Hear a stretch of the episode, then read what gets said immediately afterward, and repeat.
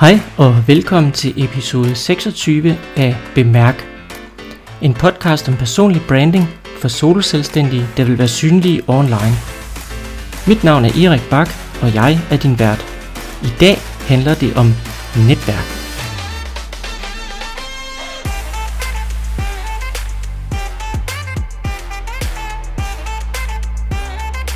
Men hvad er netværk egentlig?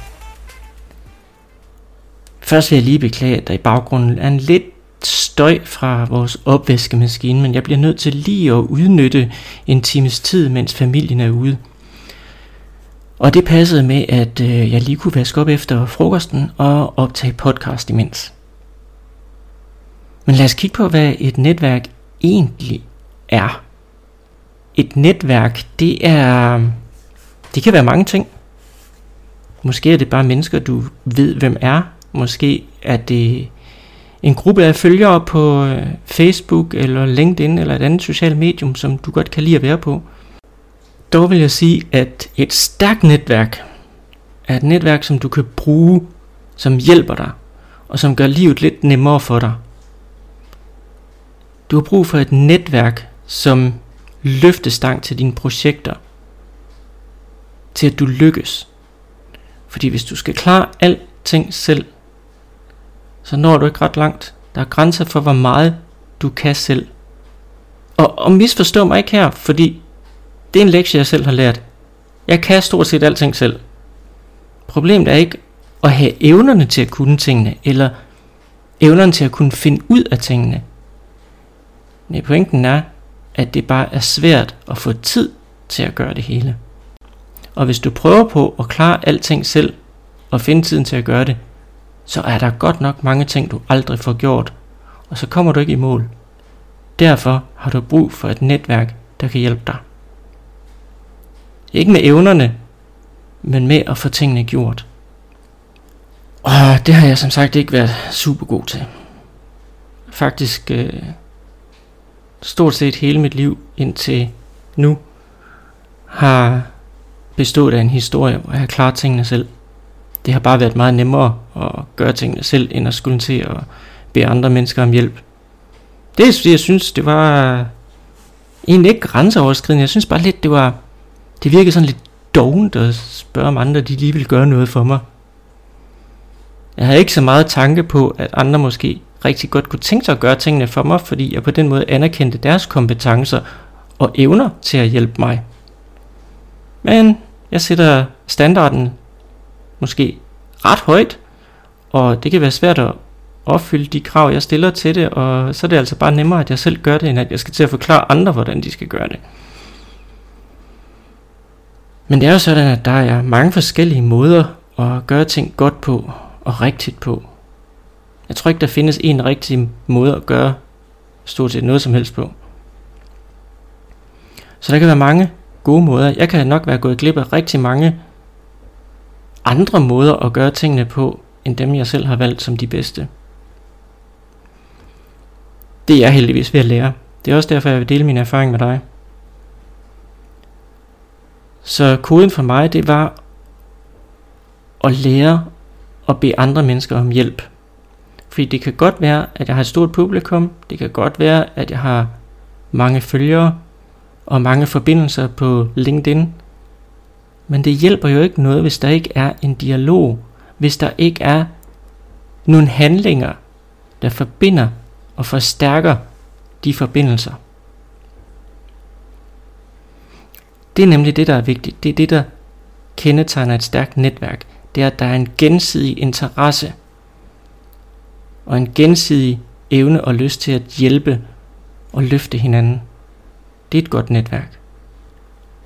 Og når du har sådan et netværk, så er det også relevant for dig at lave personlig branding. Jeg startede med personlig branding lang tid før jeg havde et netværk. Det var ikke så godt. Der var mange, der vidste, hvem jeg var. Jo, det var der. Det var ikke, fordi jeg var en ukendt person. Men jeg havde ikke nogen, interaktioner med mit netværk. Jeg mødtes ikke med dem. Jeg snakkede ikke med dem. Der var envejskommunikation. Jeg sendte viden ud til mit netværk. Fortalte dem, hvordan de skulle gøre ting. Det gjorde de så, bare sammen med nogle andre.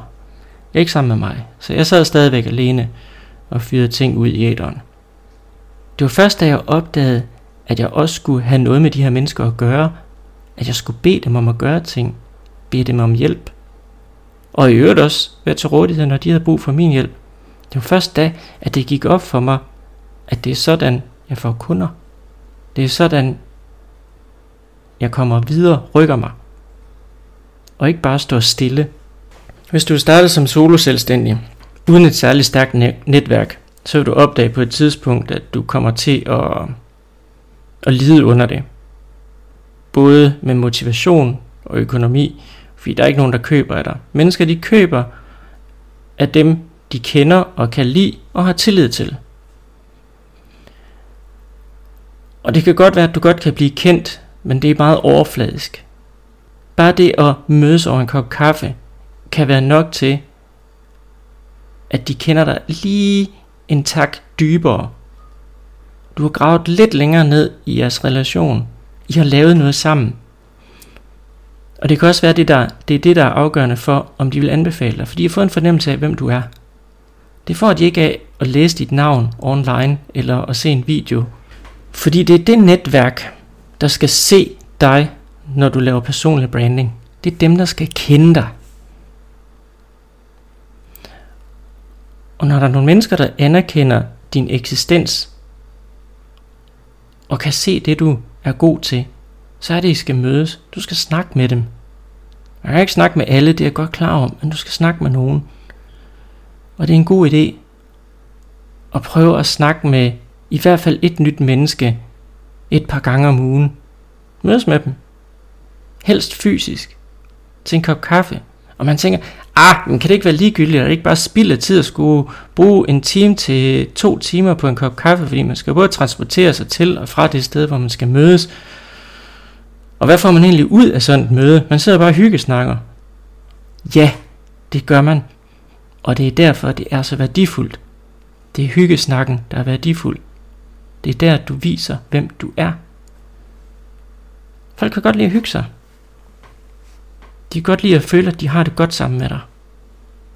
Og hvis de kan sidde og have en hyggelig, afslappet snak med dig over en kop kaffe, så vil de anbefale dig til sit eget netværk. De vil købe af dig. De vil mødes med dig igen. Det var det, der reddede min virksomhed sidste år. Økonomien, den var streng. Jeg kunne næsten ikke klare mere. Men så lærte jeg, hvad det var, jeg skulle gøre. Og det reddede min virksomhed.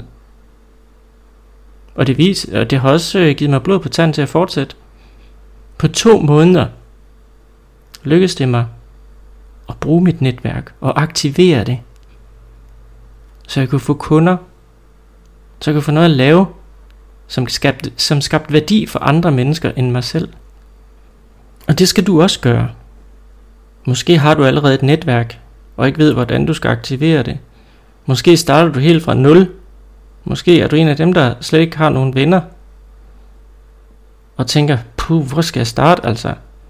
Det kan også godt være, at du er en af dem, der tænker, men det der med sociale medier, det er ikke lige mig.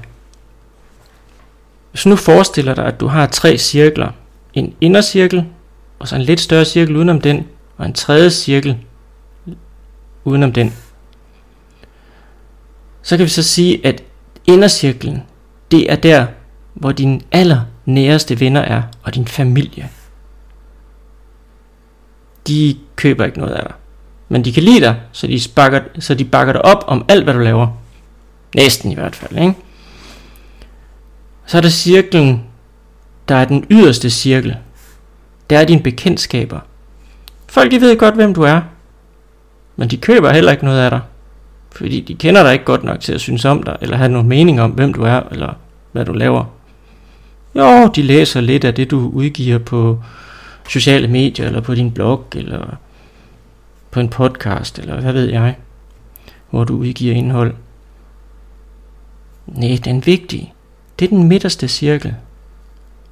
Det er dem, som ikke er dine helt nære venner, som ukritisk tager imod alt, hvad du har. Men det er samtidig også de mennesker, som er kommet lidt tættere på dig. De er ikke sådan. De er jo ikke slyngveninder. Det er altså ikke de der meget tætte forhold, du har.